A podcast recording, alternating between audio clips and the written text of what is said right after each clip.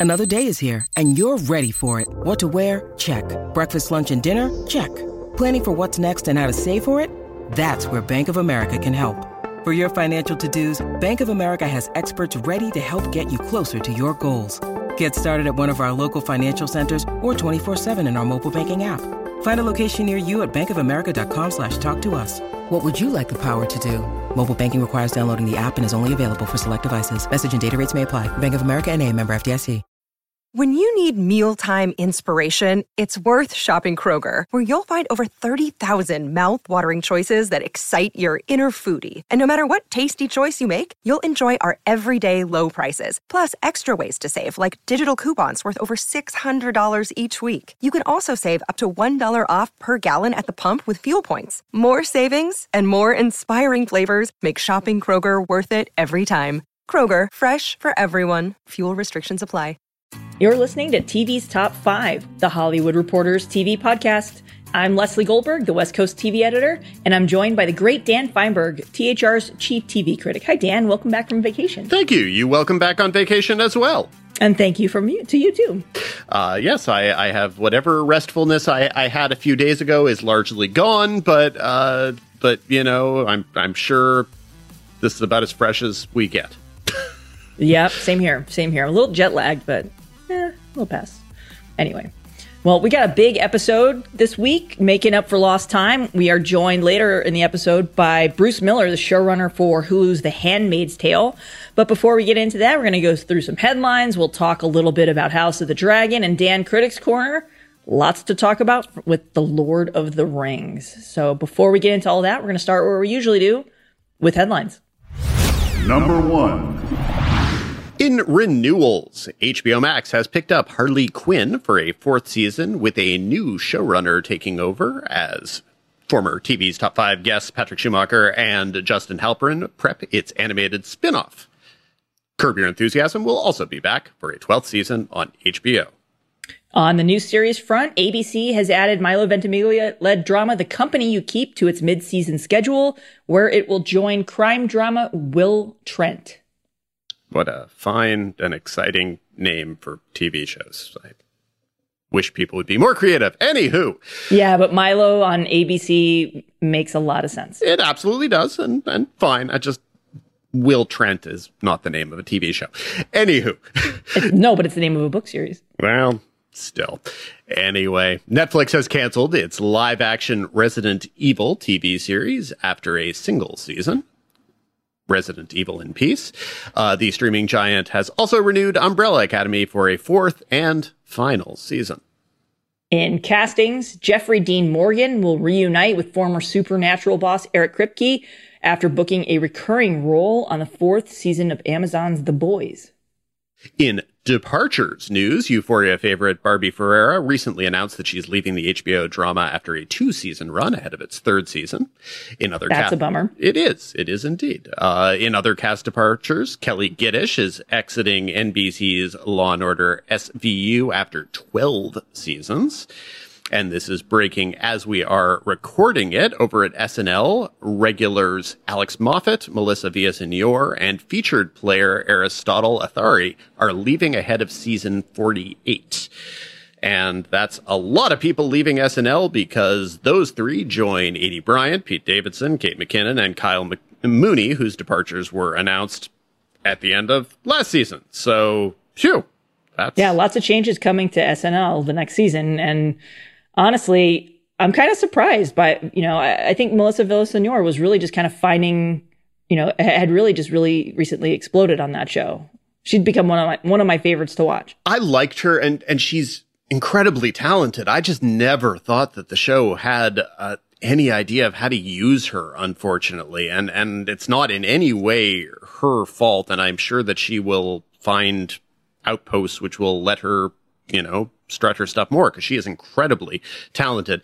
Aristotle Athari, there was, it was, he just, he just ended up being one of the less used new components last year. And so not hugely surprised. Um, and Alex Moffat was, was of just a useful player on the show. He had recurring characters. He was a good actor to use as a straight man. So like, I don't know that he was essential to the show, but I think he served a lot of very, very valuable purposes where they'll simply have to find new new people yeah, to do it. He, he, was in, in baseball terms, which I know our listeners love. He was like a, a, Chris Taylor or a Kike Hernandez, right? The super utility. He was he was a glue guy, if we want to use uh, other sports adjacent terms. Anyway, that's that is a lot of overhaul.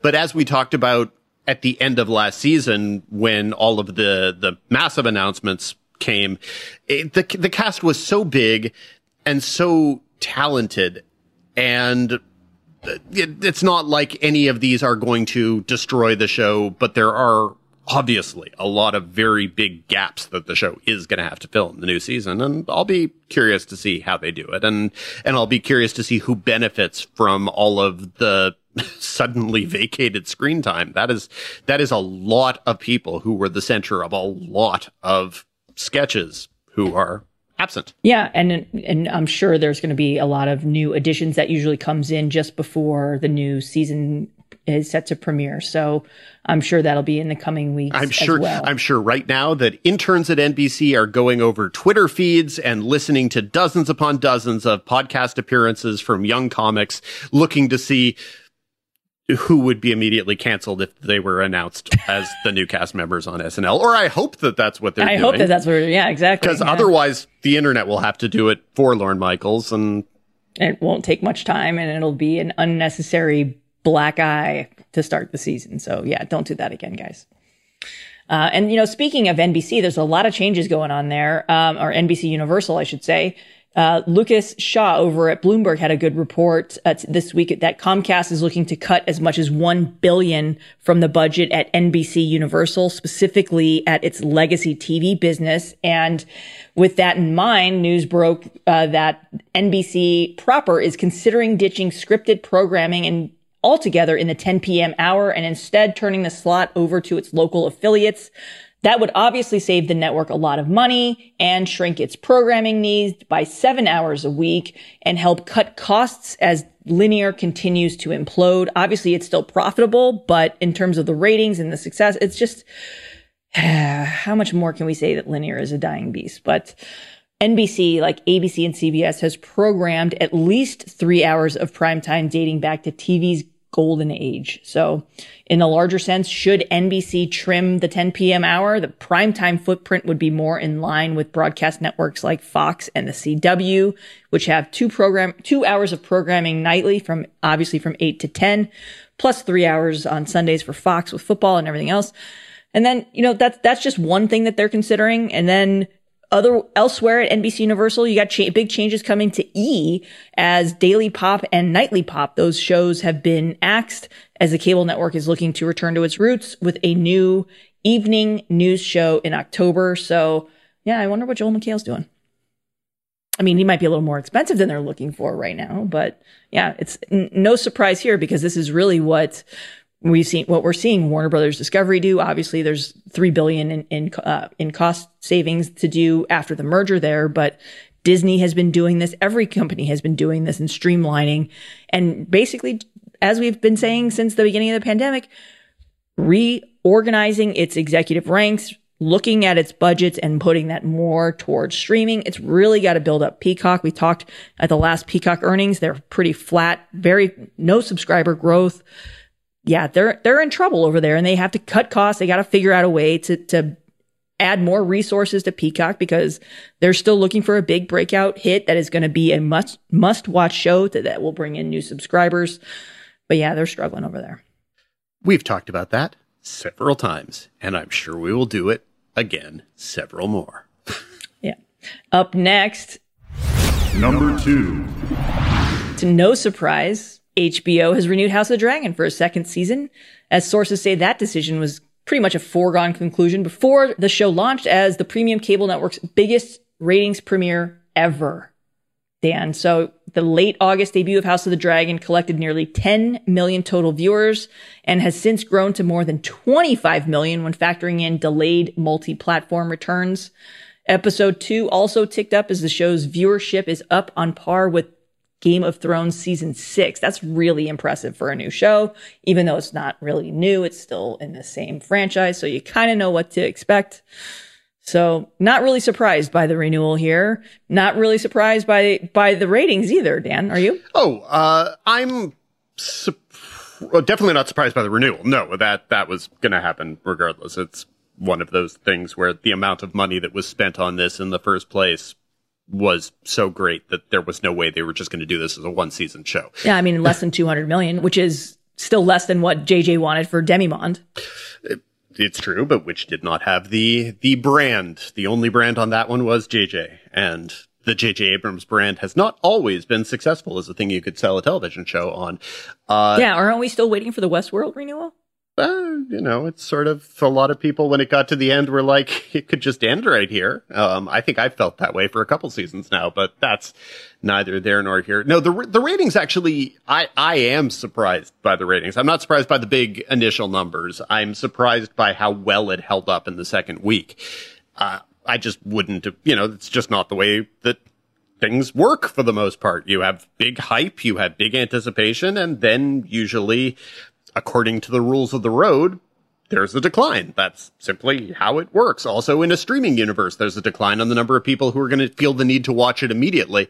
And there was no such decline in the second week. And so that's obviously tremendous news for HBO. And I can't imagine they would have expected that week two was going to tick up. I, it's, it's just not how it works. And there, there had to have been concern initially about whether there was fatigue off of Bran the Broken having the greatest story of all and the finale of the series and all of all of the disgruntlement and annoyance and the fact that the final season more people talked about Starbucks cups in the background of episodes than talked about the actual TV show.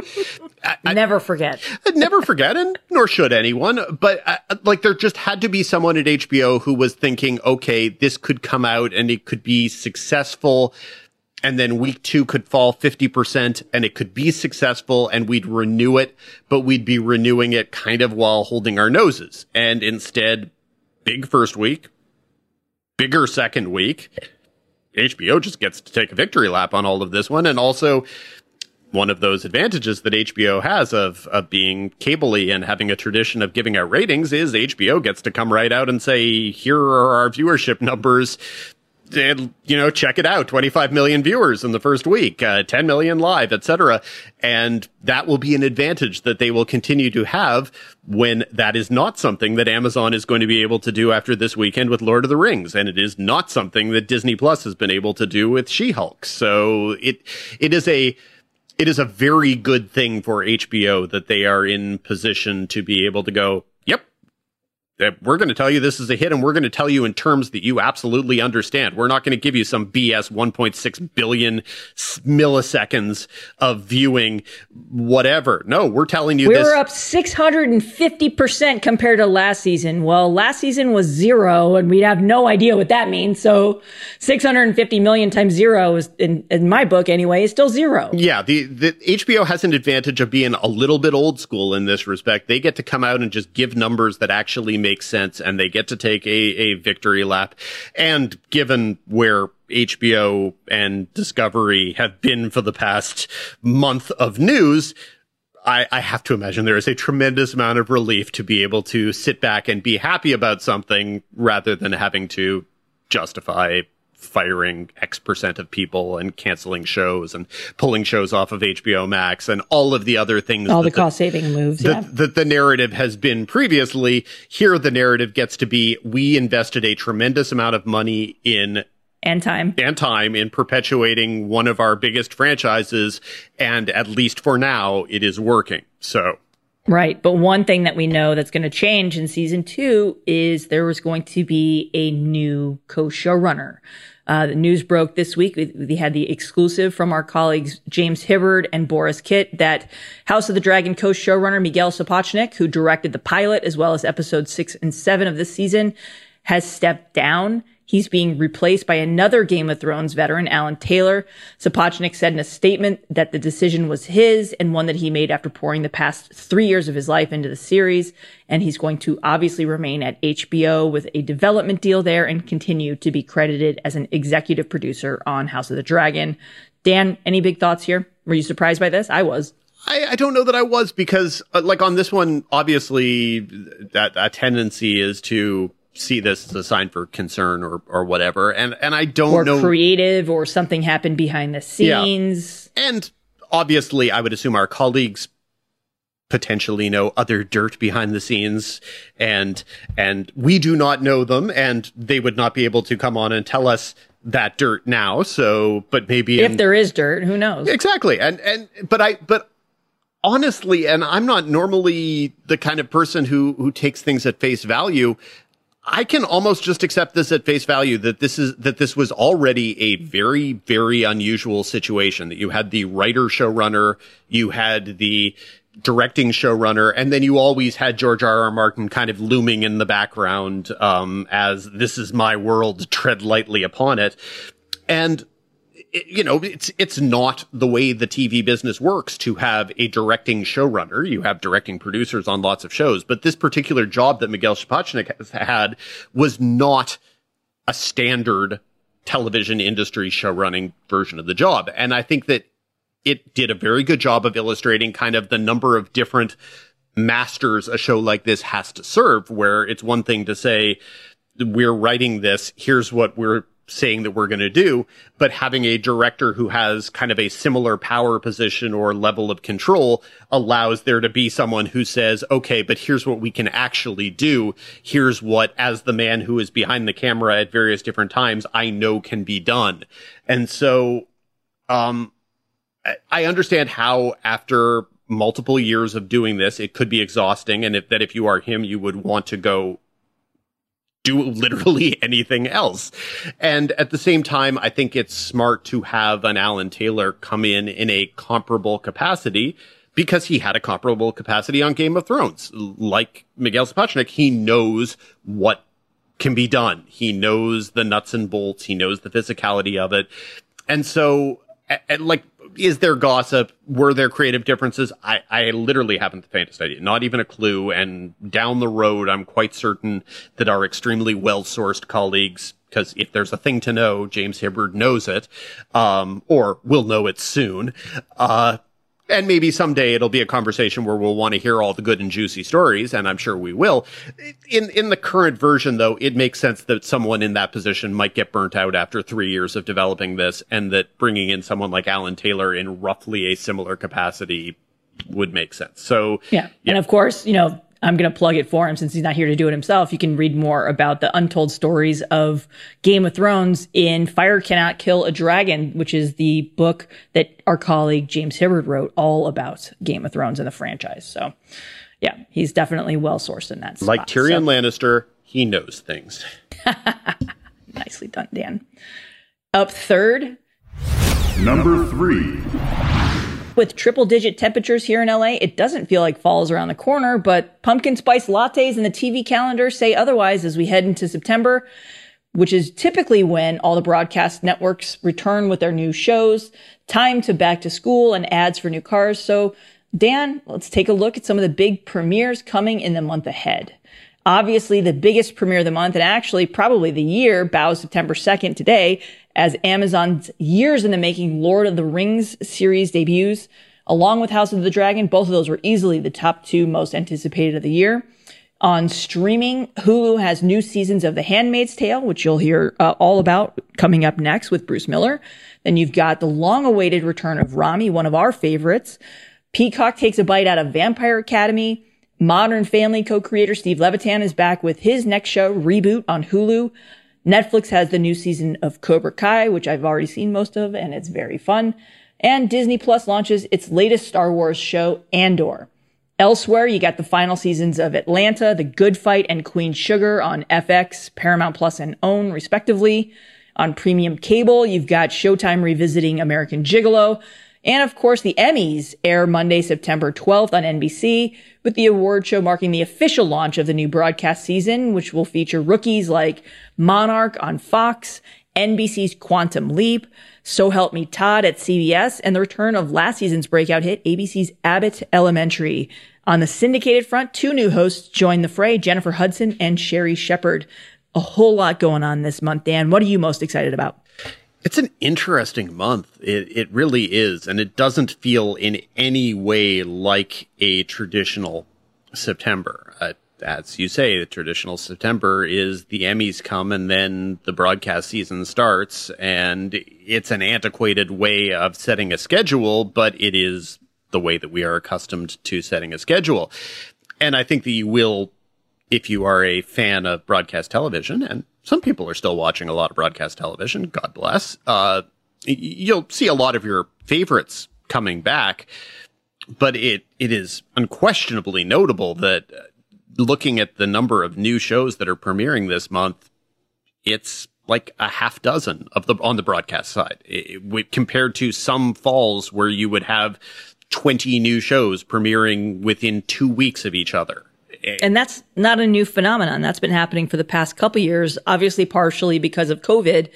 But this was a trend that started before the pandemic because a lot of these networks realize you're spending millions and millions of dollars to try and cut through in a two or three week span where everyone is trying to do the same. And you just can't win that way. A lot of people have been, a lot of the networks have instead opted to either debut in October. The CW has historically been an October premiere month.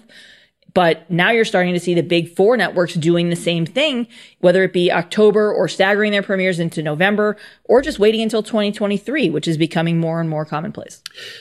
It, this still feels this still feels different. I mean, it's obviously an extension of of where things. But there's were. also fewer new shows. Yeah, and that's mostly what that's mostly what I'm seeing is that it used to be that you would God, you would get Entertainment Weekly's fall preview issue and it would tell you about 40 new TV shows. And that would be such a just on broadcast. Just on broadcast. And that would be an exciting thing to get in your in your mailbox and and it would be the most fun. And then there wasn't there weren't 40 new shows anymore, but you could still do a 10 best, 10 worst of the new shows. Now it's like the three best, three worst, but what would even be the point of that? It it feels like a very different landscape. Now, of course, thankfully, broadcast has become only a portion of the lineup. So it's not like people are going to feel as if September is a month without television. This is not a month where I'll be able to chill out and relax. You've got all of these colossal, huge brands that are happening, whether it's uh, obviously Lord of the Rings, which I'll talk a bit more about in a bit, uh, for some generation, Vampire Academy is is a large brand. There is definitely a large brand associated with Cobra Kai. Obviously, there's the American Gigolo brand. Um, you can't see Leslie's raised eyebrows, but they're very, very raised. I don't want to know what the American Gigolo brand is. I mean, the American Gigolo brand is just people have been I don't know. There there have been thirst traps around Jon Bernthal for many many years, but no one has ever done a TV series that was entirely based upon, "Hey, it's Jon Bernthal. He's sexy. Watch him for 10 episodes." And that seems Can I just get the, get a prequel for The Bear? Uh maybe. I mean Spoiler alert if you haven't seen The Bear. I do. That's a very, very small spoiler alert. Um, I think there, there will be, I mean, it's, it's bigger than any of the spoilers for season five in our upcoming Bruce Miller interview, but definitely, uh, small spoiler alert. No, so there, there are definitely things to look forward to, though. You mentioned, obviously, the TV show's ending and Atlanta is a, a, you know, it's a landmark show. And so that's a, that's a major ending for, for FX slash Hulu. Uh, the good fight, the good fight, fight to me, is, was, and has been a better show than The Good Wife, but it never got anywhere near the level of acclaim slash discussion. And obviously that's a factor of Paramount Plus and all of that, but it still is an important show that is coming to an end. And, and then with Queen Sugar, it's unlikely to get like even as much publicity as the end of the good fight. But I think when we step back and we look at the legacy of Queen Sugar and we look at all of the uh, female directors and directors of color who Ava DuVernay has employed over the years on that show and given them their first shots. Yeah, again, and in most cases, given them their first shots.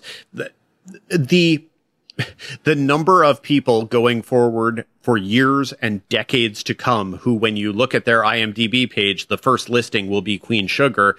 That is a titanic achievement that will always be a thing that is worthy of, of discussion. So those are all important. And then, as you say, there, there are favorite shows. So I'm looking, I'm really looking forward to, to Ramy, uh, being able to watch Netflix's Mo, which people should definitely check out, which he co-created with Mo Amer, who has been a um, co-star on Ramy as well. Uh, that that sort of whet appetites a little bit, but I am definitely looking forward to checking out my screening screeners of that one. Um, I may have already watched them, Dan. I that's oh my goodness, you're ahead of me on Ramy. Do you want to tell me to watch Ramy? That would be that would be. You know, Dan, Ramy is really good, and you should watch that show. That's a good. That's a good idea. I'll, I'll, Why haven't you watched that yet, Dan? I, I don't know. I don't know. You know, we should have him on the podcast got no objections to that ever. you can you can go all the way back. He was one of our very very very first guests. He wasn't technically a showrunner spotlight, but he was an end of the year guest uh, back in probably 2019. Does that sound right? You are correct. December 20th, 2019, in episode 51, which was our 2019 year in review episode. Yeah, that was that was back when we'd done maybe a half a dozen showrunner spotlights, and we just had him on because we wanted to, uh, which was you know, fun. We had had more than half a dozen at that point. I, I guess I, I sort of lose track of the different layers of this oh podcast oh evolution. Well, let's see. Uh, now I'm trying to look at my Google Doc. Let's see how far back did we have uh, a showrunner.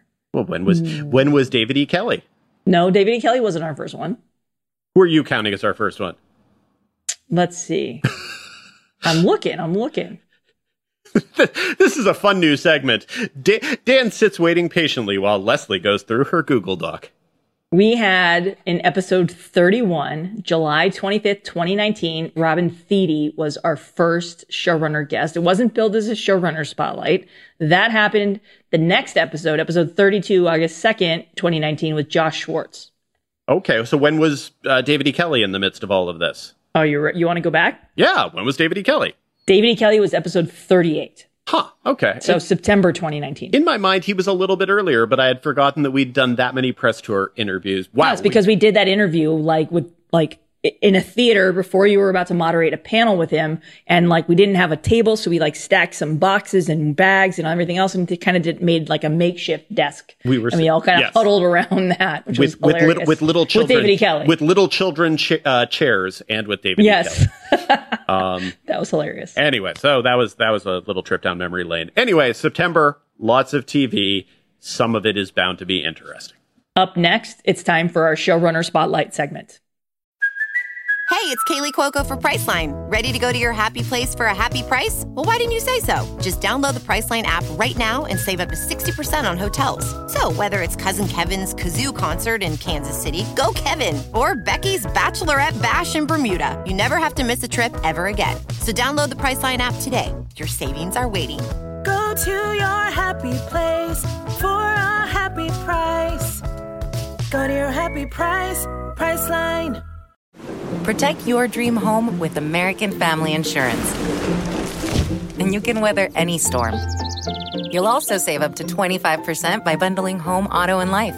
American Family Insurance. Get a quote. Find an agent at amfam.com. Products not available in every state. Discounts may not apply to all coverages on an auto or home policy. Discounts do not apply to life insurance policies. Visit amfam.com to learn how discounts may apply to you. American Family Mutual Insurance Company SI and its operating companies American Family Life Insurance Company 6000 American Parkway, Madison, Wisconsin. Number four. Our guest this week is Bruce Miller, the series creator and longtime showrunner on The Handmaid's Tale, Hulu's Emmy winning adaptation of Margaret Atwood's iconic dystopian novel. Before bringing The Handmaid's Tale to TV, which launches its fifth season on September 14th, Miller's credits included The 4400, Alphas, Eureka, and ER. Thanks so much for joining us, Bruce. Thank you so much for having me. So I feel like with season four, the last season, it, it premiered in April of 2021, and that was in the quote unquote kind of relative calm of the post Trump storm. And that maybe you guys got one season where you were able to promote the show without the thematic weight of the world on your shoulders. Did the last media cycle feel at all different to you? And does this one feel different comparatively? This one definitely feel they do feel different from each other. I think, and and a lot of that, uh, honestly, we have the marketing department, you know, at Hulu and MGM are are they do all that work themselves. So so much of the creative interaction the audience has with the show beforehand is all them. So all of that kind of reacting and to to the to that is is in their hearts, not because I've given it over to them by that point. Um, but for me and my my kind of being interviewed by the press, you know, uh, every year when the or every time the show comes out, I wish it was every year. Uh, you know, there's just that one one month flurry where where people are asking me questions. And uh, the year before it was definitely more about the show. This year I'm getting much more uh, political questions, and also there's just I think a lot uh, more attention on kind of the show coming back than um, I was expecting for season five. But also this is a streaming world, and who knows who's watching one through four today? You know, it's just you know I looked the other day and the show is number five on on uh, you know on Hulu. We haven't we haven't put out a season in a, a, year. I mean, that's so I don't know how those rhythms work anymore. But people seem very excited and and um, terrified. You know, uh, so I guess that's good for our show.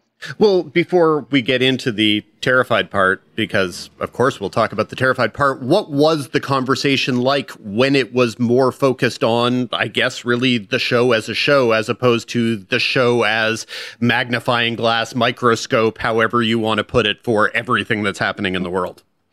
Uh, strangely, um, uh, uh, the one thing I'll point out is I often get questions about, and last season was very much this like, you're finally going beyond the book and, you know, and and what are you going to do? And and you know, and what's what's your feeling about that? And you're stepping into your own territory. And and uh, Margaret and I, Margaret and I have been in very close touch since the beginning.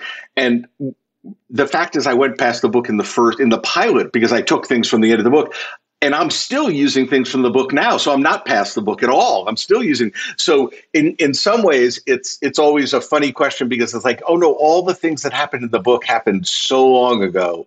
But also, I you know the everything that's happening in the show is still to me entirely based on things that are extrapolated from the book. So it doesn't feel like I am ever kind of at the point of a new spear. I always feel I, I mean, happily under Margaret's kind of fictive umbrella.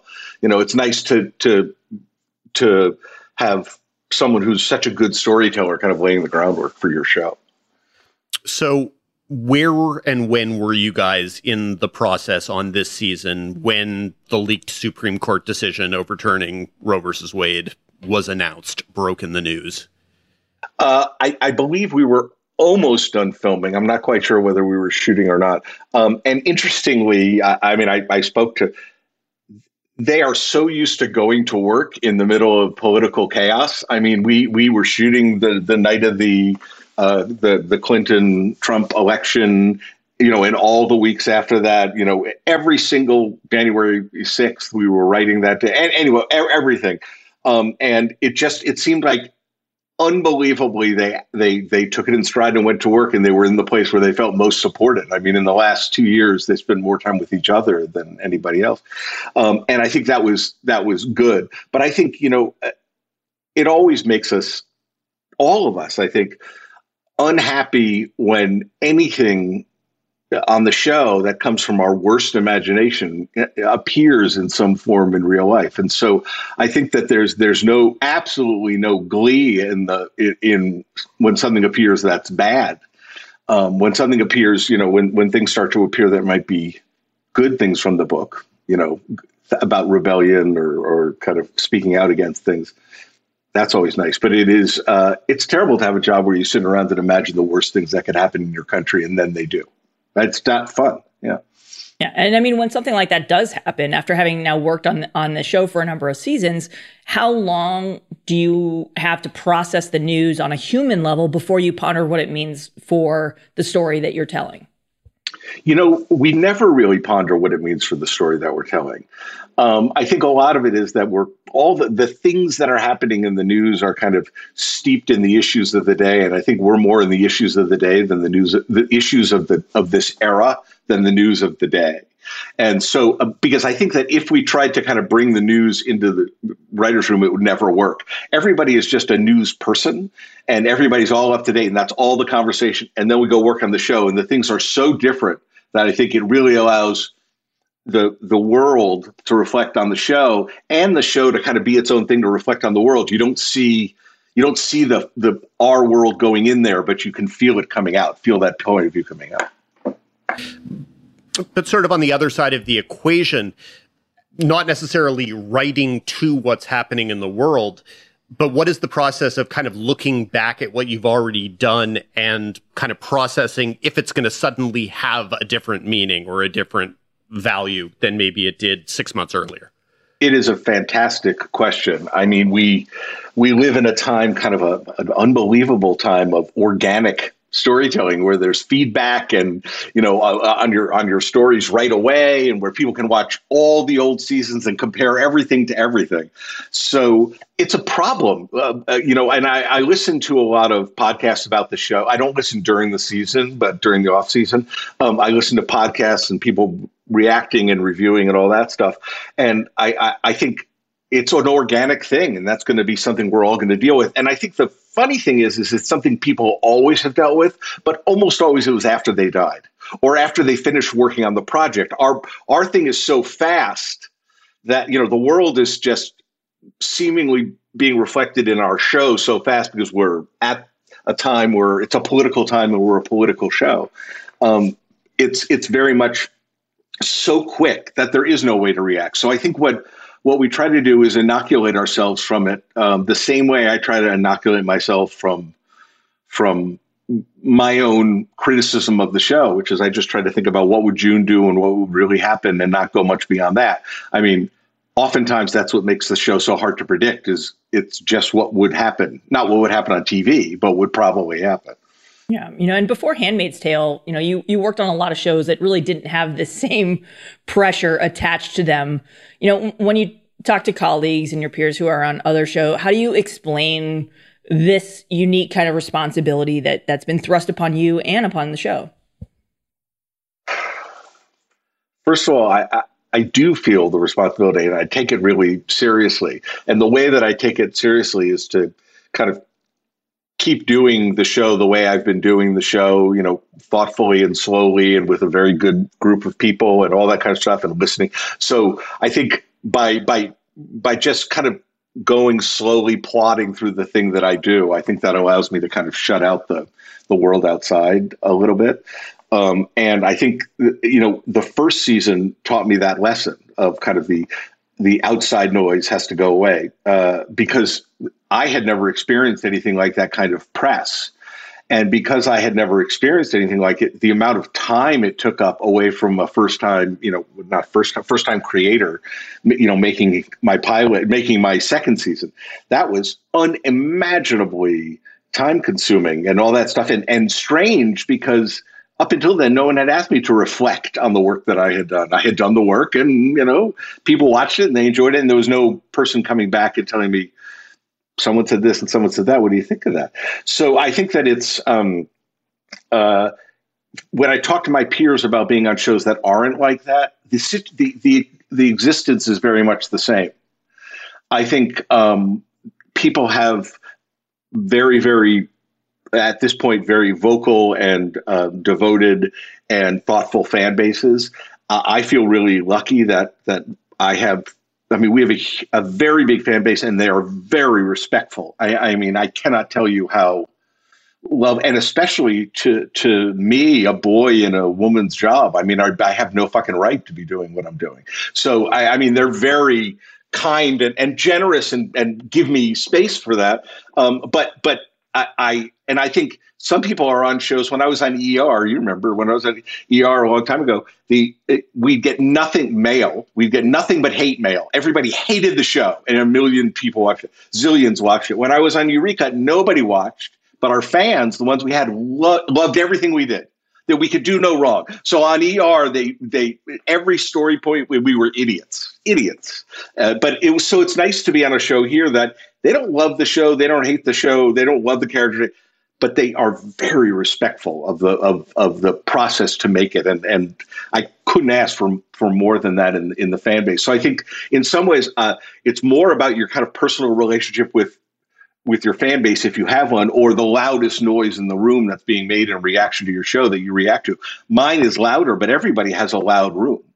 You know and that's and- what they're kind of hearing. Yeah. Yeah, and I actually wanted to go back to something that you said. You know, obviously being a man in, in this woman's world, and and you know, most people, I think, I don't know if, if many remember your connection with this, but I remember talking to you ahead of season one. You know that this was uh, the book is a special property for you. I mean, I remember reporting. I think I way back in the day exclusively broke that that Hulu was going to be doing this with you.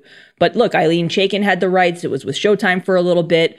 And one of the things that I remember from the reporting, and correct me if any of this is, you know, if I'm missing any of this stuff, but um, you did a thesis on this book, and you had originally told your agents, like, if Handmaid's Tale ever comes up, this is your dream project. Is that right? Uh, I, I hadn't written a thesis, but I had read it in college.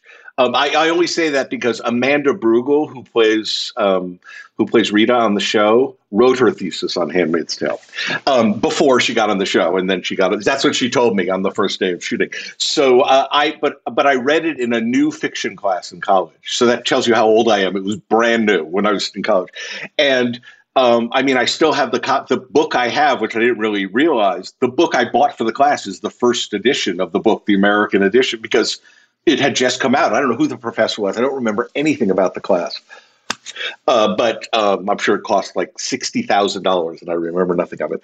Um, and it's terrible, but it it was not just one of the first books I read. It was one of the first books that I read that I really felt like the writing I could I could understand a lot more because of the way it was written. Um, I'm very dyslexic, and I have I always have had trouble reading, and always had trouble kind of sucking the story out of something. And I always felt like Margaret Atwood was like, oh my god, this story particularly. It, it, was just laid on me in a way that I could really understand. So, in a lot of ways, as I learned to be a writer, I reread this book a lot. I tend to reread books. Um, I think it's a, but I've I had reread it, you know, a hundred times. I read it every once in a while, and and I at one point said, "Wow, this would make a great movie," and then they made a movie, and it wasn't so great. So, and then I thought, you know, it would make a great um, series, and then they were going to make the series. So I was just sitting around as a fan. But whenever with my first agent, say, I would say. If it ever comes around, just remember, you know, they always ask at the beginning, what are your dream projects? And I always say, The Handmaid's Tale, I think, is a great series. And and so, you know, if it ever happens to come around, I know Ilene Chaiken's working on it. And so it, it was just luck that it came because you know, uh, you know, everybody talks about how do you choose? You don't choose projects. The timing is what chooses projects. You know, I happened to come off a another show that I was working. I happened to come off a pilot I think I was working on and and become available. And when my agent asked what's out there, someone said The Handmaid's Tale, and he said, you know, aha. But they weren't, you know, interviewing or talking to any men, of course. Yeah, because they was, wanted to hire a woman to run it. I was 100% on their side, except I wanted the job. I didn't know what to do. You know, it's like you're, you're torn. You're like, yes, don't even talk to me.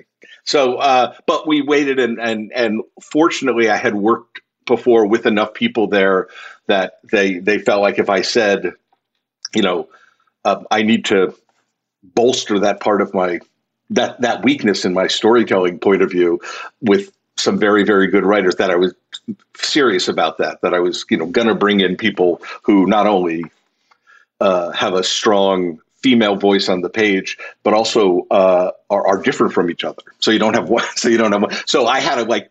I, I mean, I, they were. They knew that honestly, I was not going to sit there and go, "I know better." Um, you know, once I once I finished listening to Margaret Atwood, I had uh, other women to listen to. So As the show has gone along, how has that process of making sure that the other voices are in the room and the other voices are heard, how has that process shifted for you? Um, it's been spectacular. I mean, I think that the hardest part at the beginning was to get people to be much more um, comfortable saying, "You don't understand that because you're a guy." Let me explain to you how it is. And I, I don't mind that. We don't mind that. We're, you know, it, it, that's what the room is for. But the so I think it's gotten a lot better because I think the the, the people there, a, a culture has developed where people are very comfortable talking about themselves, but more importantly, where you're comfortable being challenged after you do. Everybody knows there's a room you can go in and you can let your big secret out, and everybody will clap. And unfortunately, that's not this room. You have to be able to let your big terrible secret out about you know some terrible trauma that you've had, and then someone says, "Did you eat afterwards?" You know, and you can't feel like they're they're it's not purely an interest. They want to know because they and so you have to allow it to be interrogated. Did you feel this way? And so that's the respect between people. I mean, the hard part isn't going, you know, getting yelled at for you don't know anything. I, I have three sisters. I've been yelled at my entire life for not knowing anything.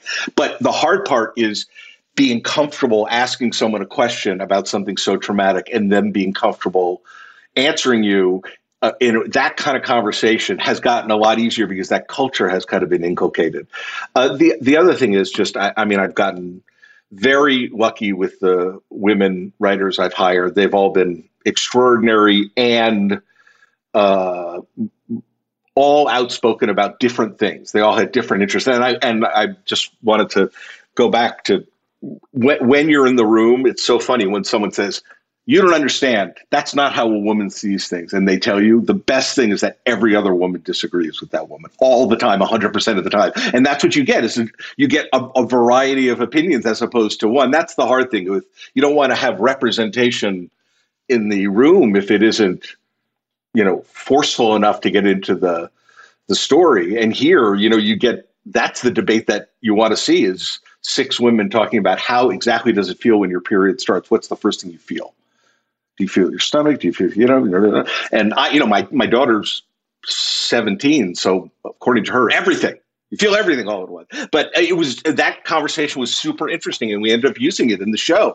And, it, you know, really to understand that it's one of those things that makes the show uh, feel gritty and real is that the normal things about being a woman. Luckily, I have Elisabeth Moss, who's very communicative and comfortable and vocal, saying, no, no, no. And, and, comfortable in that way, like like this is a boy problem. You're you're having a boy problem. I need to I need to explain it to you. So she's very comfortable doing that, and I think that helps too. And that was always from the beginning. She's yeah. um, uh, especially uh, as an exec producer on the show.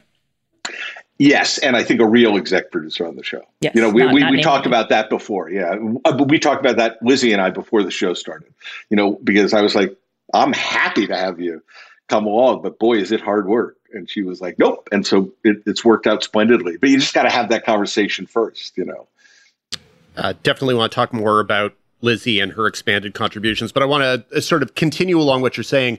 Uh, I assume you have to discover each season in the writer's room new blind spots that you have, right? So give me some of your more recent blind spots that you've had exposed and lessons you've learned, as it were. Wow. Well, it, it's it's interesting because I I have so many, and I'm always stunned at how many I have. I mean, it, it's mostly with kind of the how insulting normal language is, and how insulting kind of the normal things that people do are. Which I, I you know, I I really, uh, I you know, I don't mind getting those kind of you know, I, I, don't mind getting those kind of criticism. But but the new blind spots, you know, for for that that are kind of recent and the lessons that that I've learned recently, um, a lot of it has been, as I said, about coded language and insulting language and language that is. Um, and, and the and a lot of the way I learn the lesson or express the lesson is to use that coded language from the people from Gilead for example, I think uh, I had one of the, my, my, my wife was just driven crazy because someone she knows always says fattening. Food is fattening, and it's such an old fashioned, horrible body image way to do it. And so immediately I had the aunts saying it to the the women in Jezebel's, like, don't eat that. You're getting all fat, fattening, all fattening. And so you can kind of use it in a good way, but you got to start noticing it. And once you notice it, like when you're writing it, you really notice it coming out of your mouth and you start to kind of keep those phrases honestly for creative purposes.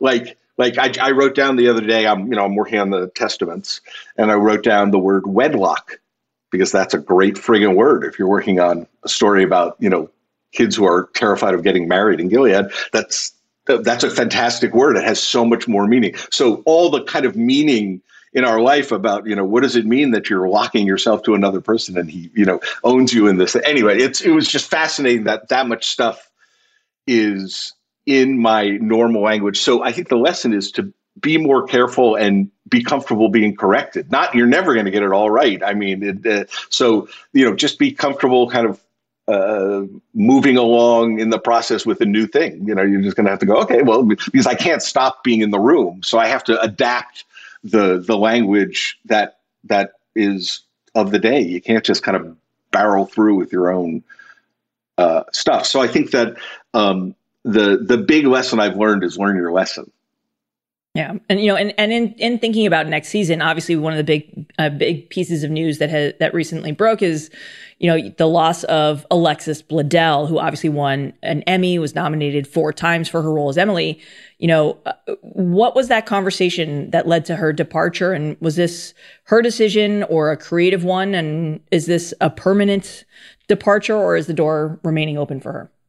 Um, uh, it was not a creative thing at all, and it was all personal on her side. I mean, she had she had um, she made the decision herself with her with her people and everything, and just let me know. And and it was it was, um, you know, she was having you know she was having discussions with them for a long time. So I think it was a very hard decision for her, but it certainly wasn't creative. I mean, that was the hardest part for for both of us is that we had already planned a season of of things. So, um, but uh, you know, it was it. I I her character is wonderful, and and um, uh, you know, I was very careful not to you know kill that character off off screen. So you know, and for a reason, which I you know would always I, I she she is.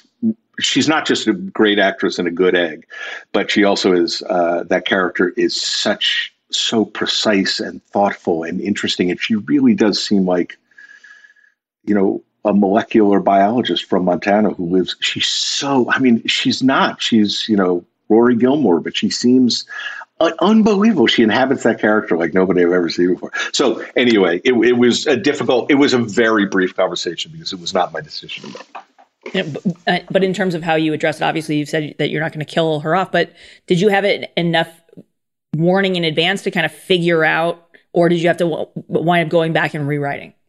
I didn't have to go back and rewrite, but I had to refigure. But but that's in any case, you, that's what you do. I mean, every season we've had someone who's thank lovely pregnant or you know away or doing something so you have to kind of you know we have one of the reasons i think the show has remained strong is that we've kept a strong cast together.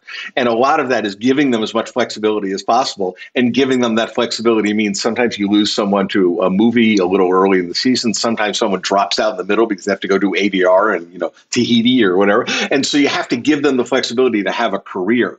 And I think that, that, uh, so we're very used to kind of, bending on the fly and it's one of the wonderful things about having an ensemble cast that's so strong is that uh, when you when you say, "Oh, I've lost this character from this scene or this story," there you, the options of other characters are so rich because you can throw any of those actors in and they'd be incredibly interesting.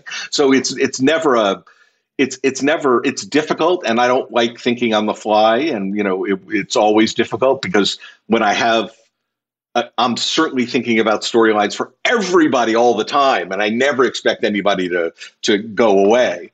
Um, so uh, because I work so hard to keep everybody, so uh, we we had to do a little rejiggering, not very much. Um, it uh, the the impact that it always has is sometimes uh, one character story is with another character, so that other character also loses quite a bit of story for the season, and that's difficult to figure out on the fly. But uh, but it, you know it was handled you know beautifully and as early as they could have, I think. And I don't think anyone would accuse you guys of letting your characters off easily narratively, but how often have you guys had characters who were on the verge of being written off permanently who you just couldn't bear to stop writing for? Like, are there certain characters who have cheated death on the page many, many times already?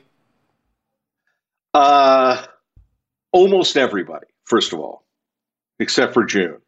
Um, and as I say, it's called The Handmaid's Tale. June didn't survive; it'd be called something else. She does survive. That's the story. She's telling her story. So you know that that. So I, we never feel like that with her. But you know, um, uh, uh, there are every single character was has done something where they could have easily ended up dead, and we honestly don't save anybody who's on that route. Even if even though we adore them we had you know two marthas who got pushed off the roof last season who were two of our favorite characters and our favorite actors. Um, and it's just as hard for us to watch too because they're so good in those moments.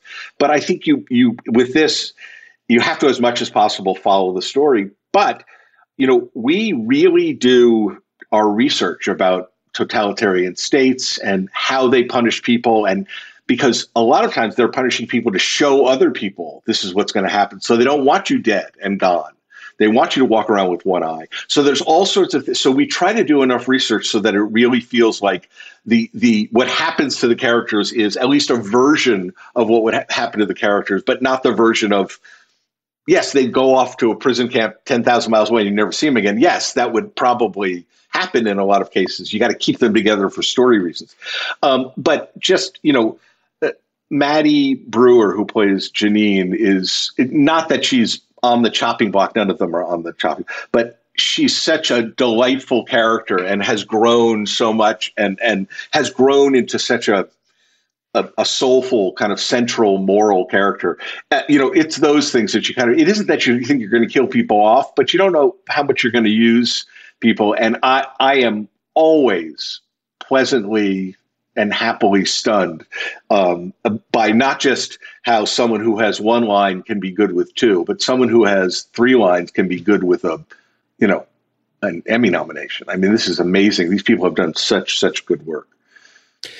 I, I want to change gears to the end of last season, which saw June at her most vengeful, and the act of violence that she commits is is so vicious that it feels almost like it's a direct confrontation to the audience sympathy as much as anything else.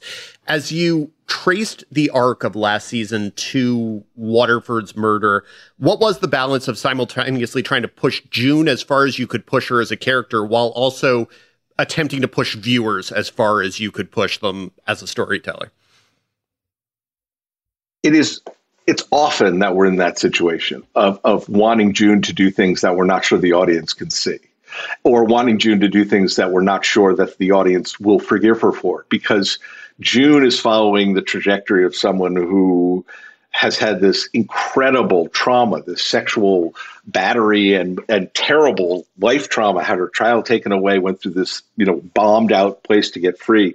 She is so traumatized that a lot of the things she she has been through, and a lot of things she would do would seem unforgivable to us, and a lot of them are out of context unforgivable, but we've we've couched them things. Um, the end of last season, I I I personally am kind of grossed out by you know more go- gore on. Uh, so I try to show just what you need to see to get it, to feel it, and in this case, you know, we are but television is is not doing a very good job of showing people what horrible things really are like. We're sanitizing them all the time. So I thought it was important to show what I mean the last time when they tore apart a guy, we showed as much as we could, you know, at the beginning of the season. And so I, I think the violent, vengeful part we didn't put in there. It's there. We just showed it.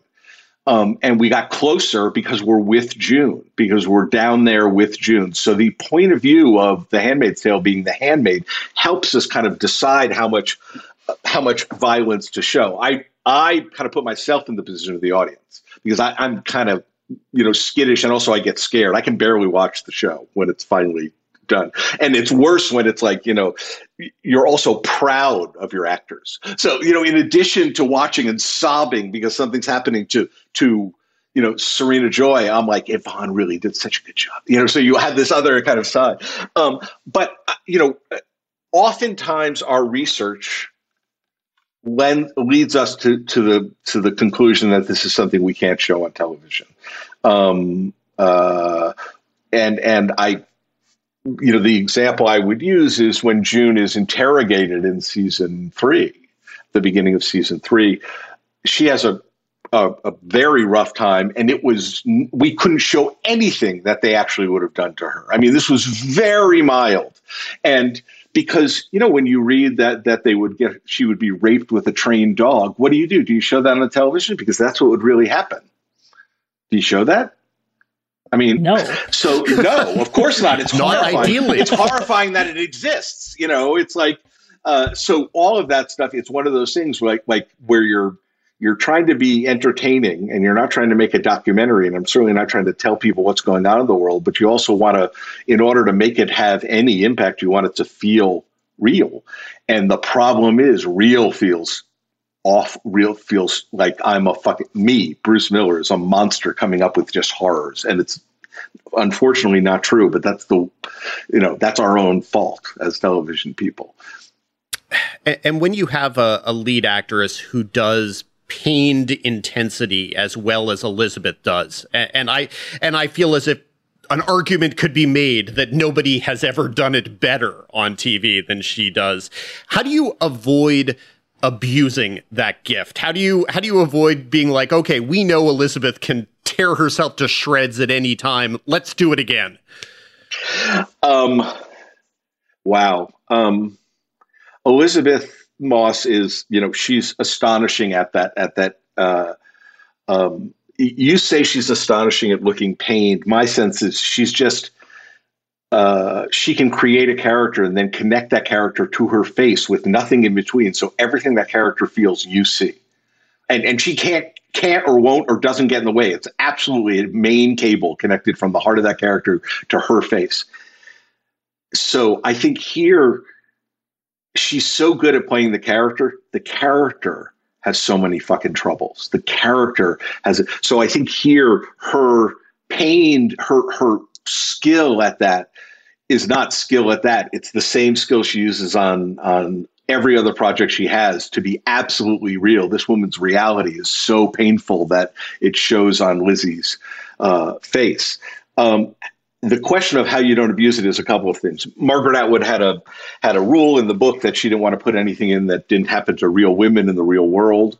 Um, you know, in the past or present, and we kind of try to keep as much with the present.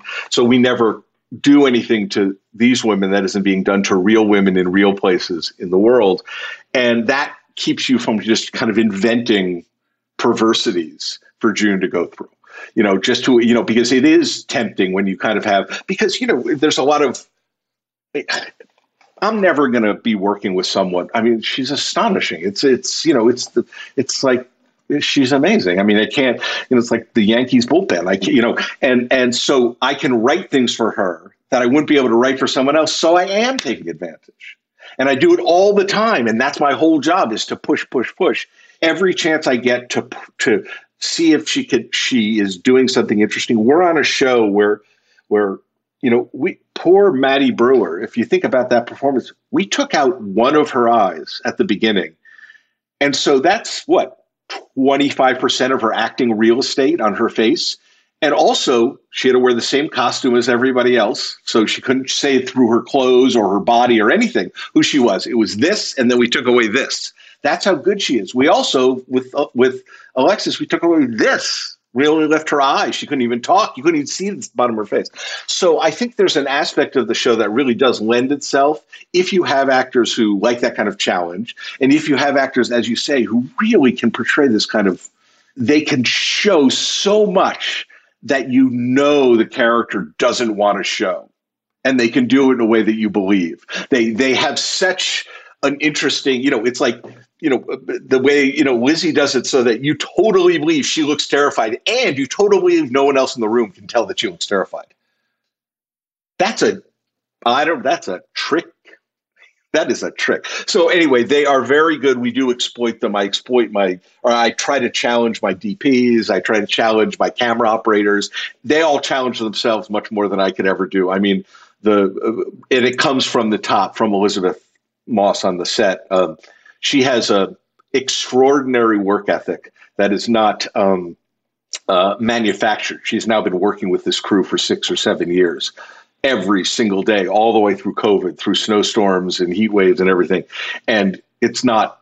She's not a false leader. She leads by example, and and and that work ethic extends absolutely through the whole crew, and everybody's working towards the same thing, which is making a good show, not like like making a cooler TV show, make a more interesting television show for for people to watch. That's it. That's the whole goal. So if someone says, you know, the paint color on this wall would be so much cooler if it was a little redder, they bring that up. You know, they say, you know, they might have more red dye in Gilead because it isn't as toxic. So maybe they, you know, and if it's story and it works, you do it, and then you get all those layers back to infinity. But when they made the pictures for the house, they took them. They're all photographs from the Museum of Fine Art in Boston, and they made them all the right size so of the real picture, so that it looked like they had taken all these pictures from the Museum of Fine Arts in Boston, and they were all the real picture. I mean, it was like wow that's like you know so nine layers deep is really and i think that you know lizzie promotes that that work ethic uh, from the top and that is the thing that has mined the most for the show is well, that work you ethic. you mentioned that she started directing last season and and that's not really all that uncommon for a show at this point in the run to have an actor direct an episode cuz sure why not? Well she directed 3 episodes last season. She at least directs the first two this year. I'm sure she probably directs more. There's no evidence whatsoever that there's any less of June or less of her on screen how is she doing it and what are the conversations you've had to have about how much she's capable of doing uh, a lot, and and uh, you know, and it's interesting because I know we're sitting here talking about it, but you know, I, I feel it, it is that's back to that same thing about coded language. It's that same coded language thing, which is when I say to Lizzie, "Hey, you should rest," or when she's a grown ass woman, it's not my fucking job to tell her to rest. She knows her her her, you know, how tired she is and everything. And I'm not her mother. You know, it, it, you know, I, I shouldn't tell her. I, you know, she is my absolutely I, I, I think she's phenomenal, and she is one of the kindest, most wonderful people, and I love having her in my life. But she's my colleague, and and and not my child. And and as much as I worry about her, which I do. do you know uh, it's not my place to say that that's as condescending as anything else especially because she's you know, physically small. She, I mean, she she looks very young. All that stuff, you know, you know, buying into all of that stuff is not okay. Um, and so I think that uh, I, I, I have to be very careful not to think, oh, does does my little does my little sweet flower need to rest? I've got to say to her, amongst all the other things you need to do do a good job for me, I need you to rest enough. And I, you know, and I said that once when we first talked about the show. I said my goal is not to, to kill you.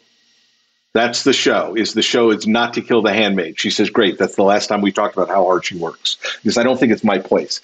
Um, but I think that very much she and I talk about survival and overdoing things and, and losing your creative spark. I think uh, there is so much overlap between the roles that that Lizzie has that I, I I think it's a you know it's an exponential amount larger amount of work that I would not want to do all of those things at the same time because they are not jobs that you do in your spare time.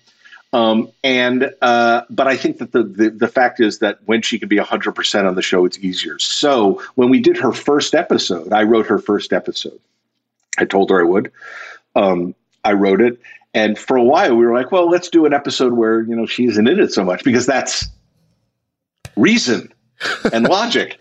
Um, you know, you do that. But then she and I talked, and it's like, I'm going to be on the set anyway. Why would you, you know? And she goes, honestly, the person I kind of am most comfortable out of everybody directing is me. So uh, what we did instead was I just basically wrote the thing. It was her in prison. I mean, she was the entire show. She was in the entire episode, which is kind of counterintuitive. But when when you realize, well, what else are you going to do with her in this show? Um, it's probably better to have her directing herself than than exhausting herself trying to figure out someone else's language. Um, but she does. I think. I think the she does all of her work from the point of view of this actress that she is, this amazingly talented actress. And so when she directs, I think she directs from character, directs from the, the relationships between the characters and, and kind of what the cal- characters are feeling, you know, above and beyond what's happening. Uh, she's such a, she's so good at making the camera an actor, but she doesn't try to make the camera, you know, she doesn't try to make the camera a gaffer. She makes it because she's an actor. She speaks that language, and she speaks that language to the crew. She speaks that language to the cast, and and everybody understands because she's able to speak to those people because honestly she grew up with those people not not not i'm not metaphorically she started in this business when she was five so she's very comfortable being an actor on set and talking to all these people and that has really helped but in terms of her amount of work um, uh, I I wouldn't be able to do. She she she can do more work than I can. Um, and uh, it's not a competition. I think one of the biggest things, you know, I've had to learn, you know, is that there's a limit to how hard I can work. I mean, this show means a, means a lot to me, and and and Lizzie herself means a lot to me, and I want to make sure that it's great for her and that we do great work together. But it's you know, there's a there's a a, a limit, and before this job, I never really understood when like actresses in the 20s went to the hospital for exhaustion you know, like, oh, I was like, oh, and then I totally understood. Like after like two weeks of show running, I was like, oh, that's why they go. That would be lovely just to go. So I, I, I think that uh, I, I don't compare myself with her. I, and I also, uh, I worry about her quietly, and she controls her own workflow, and I am much happier with it uh, that way. And I think she is. And now that you've obviously seen her direct and everything else, is that maybe have you had any any thought about doing it yourself and stepping behind the camera as well? Um, I, I that's very nice to ask. Seeing Lizzie do it is is um, Lizzie is very gifted as a director, in addition to being a very gifted actress in different ways. She is a very, very, very good director, apart from any of the acting she does or the producing on this show. She is a very good, gifted television director. She has learned a fuckload in her career and she uses it all. She's very good at telling stories. She can get the camera to do what she wants. So she is a very good director. Um, uh, one of the best first time directors I've ever seen, regardless of, of uh, where she came from. Part of that is she knows the show, but that's not all of it. You know, she's gifted. And so I think that if I was gifted, I would be pushing myself to do it. But I don't think I'm gifted like that. I think she's gifted. Um, and I'm and when she asked to direct, I was already like I had been waiting 18 months for her to open her mouth, you know. But but I was not going to ask. Um, I it, it's very nice of you to say. I really think I I, I think that um, I I only try to do the jobs that I feel like I could do better or as well as somebody else and i don't think i could do that better than the people i hire to do it. I mean we we've had an astonishing from reed morano on you know you know all the way through to to lizzie and bradley. It's i i I've been in awe of all of them, and um, I get, I certainly get to put my big fat footprint on the show creatively in millions of ways. I, I don't need to, you know, move the actors around. I think they get, they, they see me plenty you know, and, and you know, you mentioned earlier about how the cast turnover and and not so much the turnover, but being flexible. You know, especially in this peak TV landscape. You know, Lizzie's doing you know a number of other shows for other platforms too. But don't tell you know, me. I don't want to know who she's cheating on me with other other platforms. Oh my god. But like when you think about how you know this the narrative has has changed and how you've had to to maybe change different storylines to accommodate your your talented cast how does that, how has that impacted where you hope The Handmaid's Tale ultimately ends? Like, are we getting near the finish line? Has, is the ending that you foresaw for, of the, for the series originally kind of still what you're marching toward? And how much more is left to go?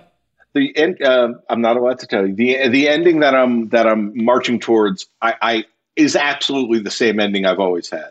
Most of, most, it's funny because we're not even through time wise as far as I thought we would go in the whole show because because the things are more interesting and take more time you know than, than you know chicago was fascinating i had so so it, what happens is you end up moving through stuff more slowly because it's a more complicated and certainly the emotional effects on a normal person are harder to fathom because you know the things are so messy and awful to so moving quickly through the trauma is not something that happens to people with trauma and it would be disingenuous to do. So i think we we've been moving more slowly. But i have um, I, I had an unbelievably long time to think about this book. I had i had 20 years or 25 years to noodle this book and I did. I noodled it. And more, the thing you noodle more than anything, I don't know if you guys read the book before the show, is when it ends, all you want to do is like, what the hell happens next? So I have been thinking about your question, Leslie,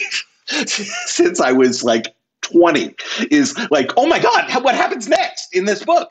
And so it was so funny whenever, when, when I did the show, people said, Are you going to go beyond the book? I'm like, Of course. That's the only reason. Oh my God. Everybody who reads the book, that's the only thing you want to do is, ah, what happens next? So I think that I'm a, I get a little cheating from that, that I've had a lot of things, but also the, the, at the, having a break between seasons like we have that it isn't so many episodes and I have a genuine break means that I can watch the previous season all together and and really so I think more than any other show the actors and their performances have have guided us to where they're going to end up. That's a lot of the times honestly when I think of things that are going to happen uh, the things that are going to happen could happen in 70 different ways that that would require the characters to come at it in 70 different ways so that I have options. I, you know, I, I'm a TV writer, honestly, you know, and a TV writer thinks about story, I think differently than a, than a feature writer because a, you know, you, you're, you're, you're writing while someone else is breaking a story. You're not, they're in a room that you're not seeing. So you kind of know what's going on. And, and also for our entire careers, you get to the end of a season and you wouldn't know. So you had to leave it in a way that was endable but but pick upable and you know final and scary but not and so you know you had to do all that stuff. Now i you know who knows if you have to you know kind of you know end it that way. But um, you're also in a in a unique position where you're already developing the testaments right? That that news broke out uh, i don't know this last 3 years feels like one giant year but a few years ago or wherever my timeline is. But you know how is knowing that, that, that you are sticking with this franchise and expanding it to another show affecting how you're thinking about the how you end the, this one? Uh, I, I, I am developing uh, the testaments, and and it's uh, it's a great security blanket personally to know that that you're going to be able to go on in this universe. I I am the idea that that there's a universe surrounding Handmaid's Tale would seem comical at the beginning, but I am equally fascinated at all the characters that we've had to kind of let go to the world. That I so I I just am personally very interested in in the dynamics of different women at different levels of society and who are treated very very differently and, and why and all that kind of stuff. I just think it's it's a fascinating world and also it's so both beautiful and weird. You know, it's like awful and beautiful. You know, it's all those kind of things. It is influencing though. Not not more in kind of I'm filing things away from the show that I want to make sure I come back to rather than laying things in the show. Uh, Handmaid's Tale. Um, uh, I'm a little bit further along the process because Margaret and I talked about the book a long, long time ago, and she's been very nice about keeping me informed about what happens and who I can kill and who I can't kill, you know, that kind of stuff. Um, and so uh, she's been doing. So I have had a sense of where I've been going since season too, more than you guys knowing that I'm leading up to. But I think that uh, for me and, and, for Elisabeth and for Warren uh, Littlefield and for the the rest of the cast and crew, knowing that there's going to be more of it and that we might be able to kind of keep the family together. We we you know as things this ends, we can move into that. I think people are just personally reassured. In this time of COVID, they are incredibly close, this crew and and and Lizzie. And so I think that you know uh, when you come to the end of any season, everybody gets a little wistful. But we're about to, you know, this is a very big season. We're premiering at TIFF. Our whole cast and crew is going to be there. I think it's going to be weepy. yeah, but in terms of you know the first part of that question is you know how much more is there here before you really do get into the testaments? Uh, I I'm not allowed to tell you yet, um, but uh, but I you know uh, I think we're we're winding down towards the end. You know, we're getting down towards the end of the story. I, but I thought that a couple of times before, um, so um, I think uh, I have to. The person I need to talk to about that before I talk to Leslie is Lizzie. so Lizzie and I will have conversations, and and and that's how we try to try to resolve everything. Is is very peaceably and and and like grown ups. We don't usually succeed, but um, You know, it's it's uh, yeah, it's uh, it's both. You know, having her come on the show where she's been she had so much experience on television shows was so fun because at the beginning, you know, she had seen a million people be have terrible relationships with a showrunner when they were number one on the call sheet, and she's like, "We're not going to do that," and and I had seen it too, and we so it was we like laid out everything, and it was her, you know, this is what I need, and all that stuff was she's absolutely she was absolutely right about the things that she needed. You know, she there were only a couple of them, and so I think that uh, you know I I I feel like with with with Lizzie and with having those conversations, you know, you don't, you don't want to tie your, yourself in, you know, out of respect for the rest of the people until we finish this season. I'm not even finished this season. You, said that you had an ending that you were aiming towards and an ending that you'd had in mind. I, I'm curious if the process of making the show and also the conversation we had at the very beginning about sort of the real world and how it's been intersecting with this. Um, if it's colored your perception of what tone it should be at the end, of what a happy ending would look like, of what a sad ending would look like as you reach the ending.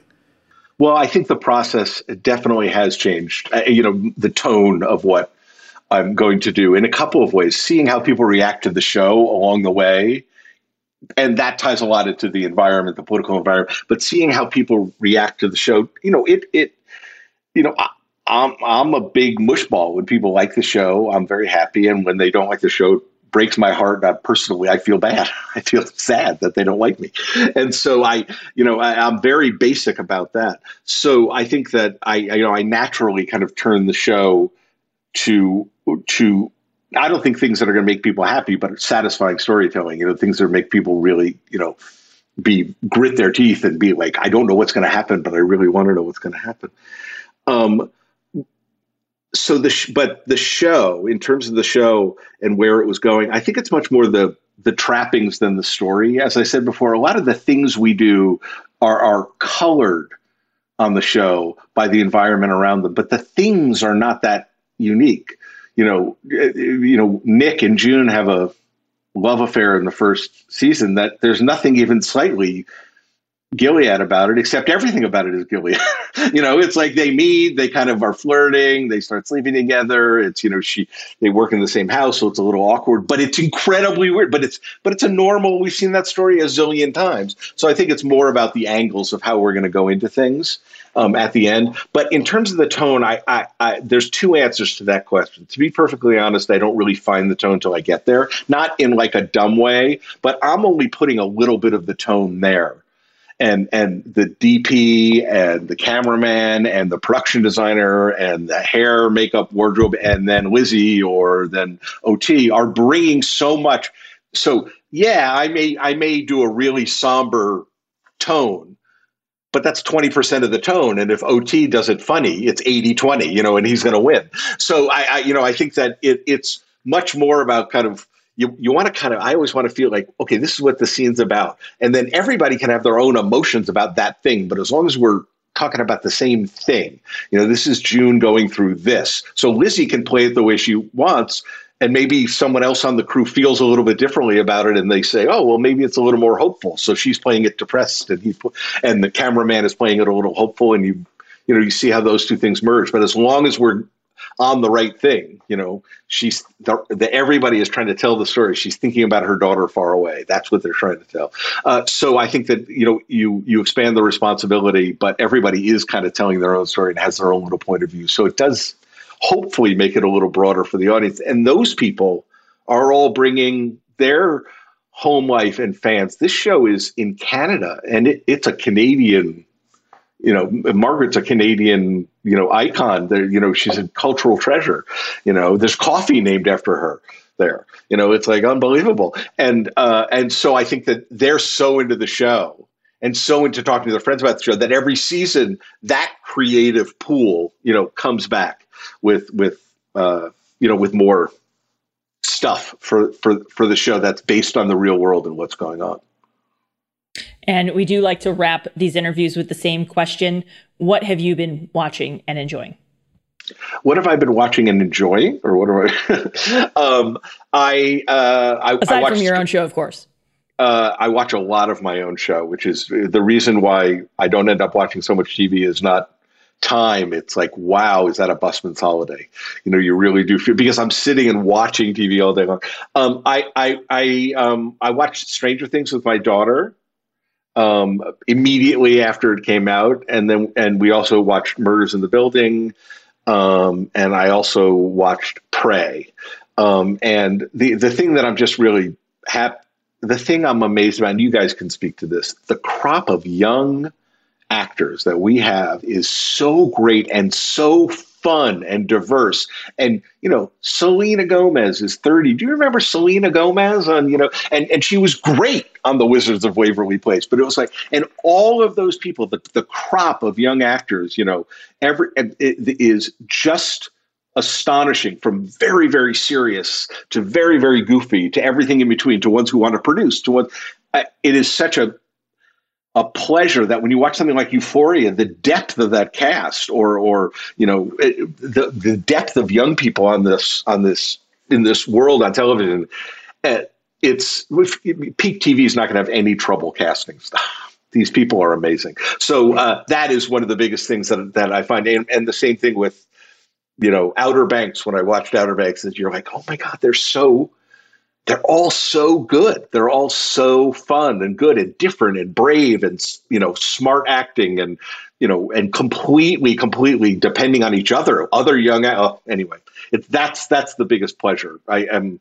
I don't know if you guys feel that, but I definitely feel it. You know, when you put Sid, Sydney Sweeney on your show and and and you're like, oh my god, she's so good, and the twenty other people who auditioned for her role were as good, not quite as good but they were good. And then McKenna Grace, you know, all those people. It's just you you you feel like the they're they are doing such good work at such a young age and understand their role in the business to be something very different than the generation just slightly before, and it's inspiring. Well said. Well, Bruce, thank you so much for joining us. It was a pleasure. It was so nice to be here. The Handmaid's Tale returns to Hulu for season five on September 14th. Number five. As usual, we wrap things up with a critics corner. I'm not even going to rattle off what's launching this, what else is launching this week because really the biggest show of the year is here. It is Lord of the Rings, which the, i refuse to use that full title. It's repetitive and redundant. But Dan, your all the review embargoes have lifted. This is really the only show that matters this week, this perhaps this year for Amazon especially. And this is a show that's been in the works since 2017 when Amazon paid a massive $250 million just for the global rights alone to the beloved property. At the time, sources told me the deal covered five seasons as well as a potential spinoff. So Dan, the review embargo for this lifted a surprising, what, two days ago now by the time this ep- our episode is out. It's surprising that it's that close to launch date, but at the same time, they basically wanted to win the Labor Day holiday. So take it over. What do you think? Yeah, with with Amazon, I never draw any particular conclusions on the basis of when their embargoes are are set. I they're not. It's not exactly the best strategy. Not not just with Lord of the Rings, in the review embargo two days before launch, but in general, so much of their stuff is like last minute, or they don't want to work with us on print deadlines, or they're or they're not sending out screeners at all, which is obviously a, an admission that they know they have a turd. But I don't I even know. know. that there's that much. I think the marketing for this has been kind of a mess. Yeah, I don't. I don't fully understand Amazon's strategy on a lot of things, and and I feel like there have been a lot of you know sometimes, as you say, if it's a turd and you set a day of review embargo, that is what it is, and I I understand that. But there have been several shows that Amazon has had day of embargoes where they have straight up killed shows by not giving word of mouth the chance to develop. I would I would use Paper Girls as an example. That was a solidly above average show with a lot of great things about it that Amazon just killed journalistic conversation about by setting not just a day of review embargo, but an eight hour into day of premiere what? embargo. Which, Give me a break which was just and I like that show. Yes, I thought it, I thought it was a solidly above average show that in some ways was actually really great, and I don't think they came close to giving that show a way to build buzz. And I there have been at least three or four comparable shows where they've simply buried shows that didn't deserve to be buried. They've also buried a couple shows that completely and totally deserved to be buried. And then there are the shows where they've simply decided it, it doesn't matter. Uh, yes. Yeah. It makes you wonder what, like, what their press strategy is or if they even give a shit. I, I don't know, but that is, that is perhaps a larger conversation when the conversation that we are really having or the thing we're really talking about is um, Lord of the Rings, The Rings of Fire, or Rings of Power, or Power of the Rings, or Power of the Lord. Lord of the Rings, The Power of the Lord. I mean, J.R.R. Tolkien, very much with the theology in the background, so Lord of the Rings, The Power of the Lord could absolutely be a, uh, a sequel. So yeah, so uh, Amazon has only sent out two episodes to critics, and uh, that is I, I all, only two. I I heard some people got what up to six or at least or maybe four or six total episodes. I we have only got two. I have seen two episodes. That is what I have seen. That is what my review was based on, and what my entire opinion is based on, and that is what it is. Um, I don't think it's necessarily to the show's benefit either, because if you went and looked at reviews, an awful lot of them were like, well, I, I don't really know, but the first two episodes are pretty good.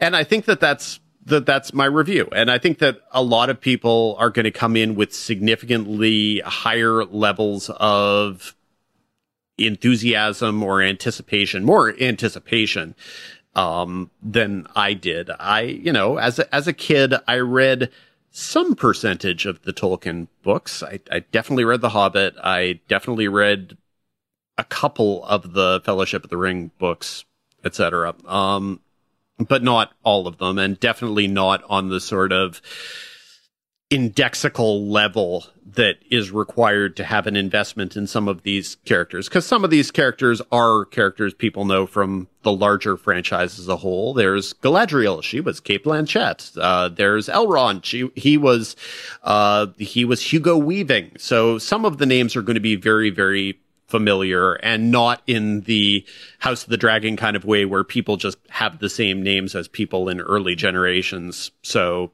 yes, it's King Viserys. Wasn't there a later one? Sure, but not the same guy. No, this is the same Galadriel. It is the same uh, Elrond, etc. And so I, I sort of saw all of the none of the trailers gave any indication of what the story was or who the characters was. There was nothing that got me involved on that level. And when they listed long cast lists, it sounded sort of exhausting. The actual show itself turns out to be, I would say, more appealing than that. And uh, sort of a, a proviso I have to stick in front of things is that Amazon screened multiple episodes for a number of reporters slash critics who were available to see things in screening rooms. And that is something I will give them credit for as doing that was probably a smart move for this particular show. It is a big show. It is a big show, a big effects, and it really did benefit to watch it on the biggest screen possible with the best sound system possible so as to listen to Bear McCreary's score, which is, which is just phenomenal. It is a tremendous TV score. Um, and not only was a big screen obviously an opportunity to appreciate the scope of the effects and the effects are often astounding, but it's also a way of eliminating outside stimulus. And so as a result, watching in a theater with no phones, with no computers, with nothing other than a notepad, when certain storylines caused my brain to wander. Um, there I was. I was glued to my chair and there was an immersive quality that I don't necessarily think people are going to get in their own homes. I think people in their own homes who are not interested in the yearning glimpses between the human healer and the uh, brooding elven soldier. I, th- I, think some of them at that point will go and check what's happening on Twitter or what's happening on Facebook. They will disengage from certain parts of the story because there are dozens of characters and I do not think their characters and their storylines are created equal. And being able to not find distractions absolutely benefited the show. And so my advice to people who care is as much as humanly possible, watch it on the largest screen you have available. As much as humanly possible, watch it with the fewest distractions possible, but that is only if you care. Like if you want to invest, if you just want to make this a casual viewing experience, then you can totally watch on your phone and whatever. I don't think that the effects are obviously going to be as good. Uh, but you know, then you can do other things. Uh, the first episode, it doesn't, it, it maybe drags a little. I don't want to say it drags a lot because it really doesn't. I was never bored. The first episode was written by the, the creators, JD Payne and, uh, Patrick McKay. And it's a hair over an hour, but it's not abusively long at times. Again, it feels like it's lagging, but what it is doing is it's establishing the world. It's establishing the universe, but more than that, even it's establishing the capabilities to convey that world on a TV budget, even a budget this big and on a TV screen. And I think it does succeed at that. There are some you know, visual effects sequences that are breathtaking. There are some, uh, worlds that are realized and visualized that are are quite astounding and some you know CG creatures that are completely convincing and then also some practical effects that are fairly uh, likable and workable there are also long expositional monologues and lots of conversations between people about good and evil and stuff in ways that I was, you know, attention wandering, let's just say.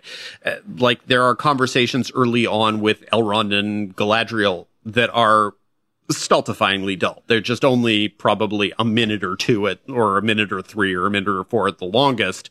Uh, but they're not good. But you kind of need them, I guess, to establish the characters and establish what the stakes of the thing are. I, I have to confess also, it's not instantly clear after two episodes what the story is here. The the story does involve Galadriel and her desire to stamp out the forces of of evil and and Sauron. So there's origin story aspect there. There's a certain Better Call Sauron aspect to it in the prequel sense. Uh, and then in the second episode, people start talking about their desire to forge something, and you know that they're going to eventually be forging the One Ring. But I don't know if that's really what the plot of the series is. It's it's a little bit like okay, we're going to throw a bunch of balls up in the air, and and hopefully we'll catch them all when they come down. And then in the sort of Lord of the Rings vein, you've got all of these storylines that are going in seven, eight different directions and that will eventually presumably come together, which is something also that, you know, Game of Thrones did. It's, it's fairly common as epic fantasy tropes go. The first episode, you feel a lot of the weight of it. The second episode I thought was much better. The second episode is written by, uh, Jennifer Hutchinson, who is a veteran of Better Call Saul and a lot of really good shows. And the second episode is where you finally get kind of actual character building and relationship building. And so if I thought that Elrond was an utter bore when he was flirting with Galadriel, I thought he was actually much more amusing when he's hanging out with uh, with his old friends the dwarfs inside a mountain uh, enclave that I am definitely not going to attempt to pronounce. Suddenly, a character who was dull with one character becomes fairly charming and likable with other characters. Go figure. It happens.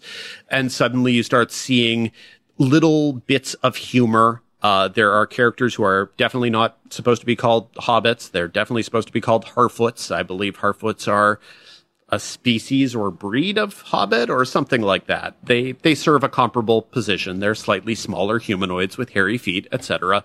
And some of those are really good because they're clearly kind of the eyes of the audience. And so you have Markella Kavanagh who plays Nori Brandyfoot, uh, one of the Harfoots, and she's totally charming. She's got these big eyes and J.A. Bayona, who directed the first two episodes, he knows exactly how to shoot her so that her wonderment becomes our wonderment. And I think that's obviously a very important thing for a show like this. You, you have to have the people who aren't, uh, who aren't immortal warriors. You have to have the normal characters and that's the function basically that the hobbits play in, in the earlier books. And it's the function that the Harfeet, Harfoot, Harsfoot, whatever it is that they play here. And, and there's good stuff with that.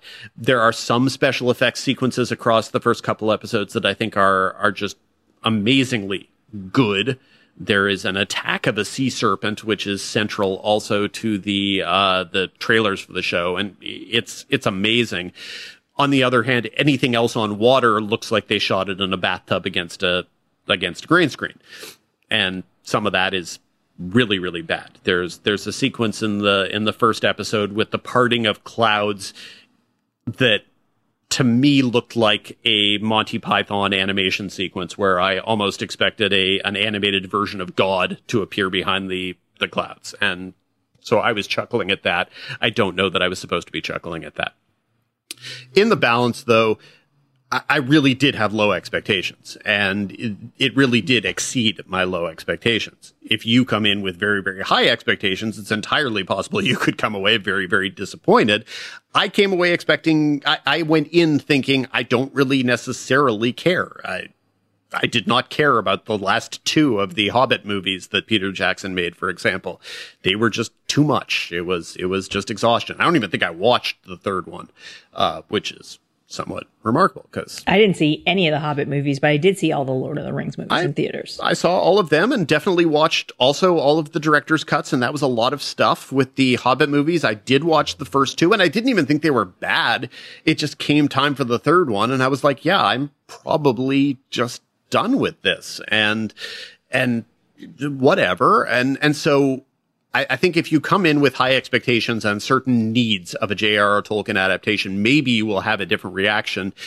Uh, I came in with not vicious skepticism, but with skepticism and came away feeling like, okay, I would like to watch more episodes of this. I am, I am curious. Uh, and now I am having also rewatched each of the first two episodes, uh, in a, on a smaller screen.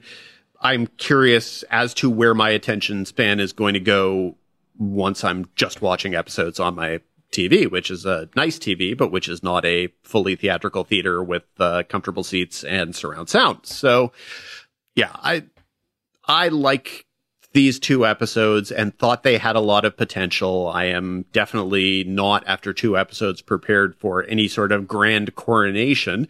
Just to say this is this is a really solid start and I found it enjoyable. So yeah, so that is that is uh Lord of the Rings, uh The Ring of the Lord. Um new on new on Amazon. Well, for more of Dan's weekly recommendations, be sure to subscribe to the Hollywood Reporters Now See This newsletter and bookmark thr.com slash TV dash reviews for more. This feels like a good place to wrap things up. Thank you for listening to TV's Top 5, the Hollywood Reporters TV podcast. Be sure to subscribe on all of your various podcasting platforms. If you like us, rate us. If you really like us, write a little reviewy thing. Those suckers do help spread the word of mouth. We're always happy to hear from you guys on Twitter. Come drop by, tell us what's working, what isn't working. But if you have questions for future mailbag segments, and we have a number on reserve from our last request, but we could always use more, you can email us at TV's Top 5 at THR.com. That's TV's Top 5, the numeral 5, at THR.com.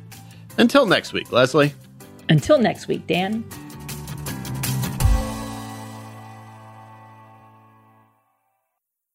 Hello, it is Ryan, and we could all use an extra bright spot in our day, couldn't we? Just to make up for things like sitting in traffic, doing the dishes, counting your steps, you know, all the mundane stuff. That is why I'm such a big fan of Chumba Casino. Chumba Casino has all your favorite social casino style games that you can play for free anytime, anywhere with daily bonuses. That should brighten your day a little. Actually, a lot. So sign up now at chumbacasino.com. That's ChumbaCasino.com. No purchase necessary. VGW. Void were prohibited by law. See terms and conditions. 18 plus. Hey guys, it is Ryan. I'm not sure if you know this about me, but I'm a bit of a fun fanatic when I can. I like to work, but I like fun too. It's a thing. And now the truth is out there. I can tell you about my favorite place to have fun. Chumba Casino. They have hundreds of social casino style games to choose from with new games released each week. You can play for free anytime, anywhere and each day brings a new chance to collect daily bonuses. So join me in the fun. Sign up now at ChumbaCasino.com. No purchase necessary. VGW. Void were prohibited by law. See terms and conditions. 18 plus.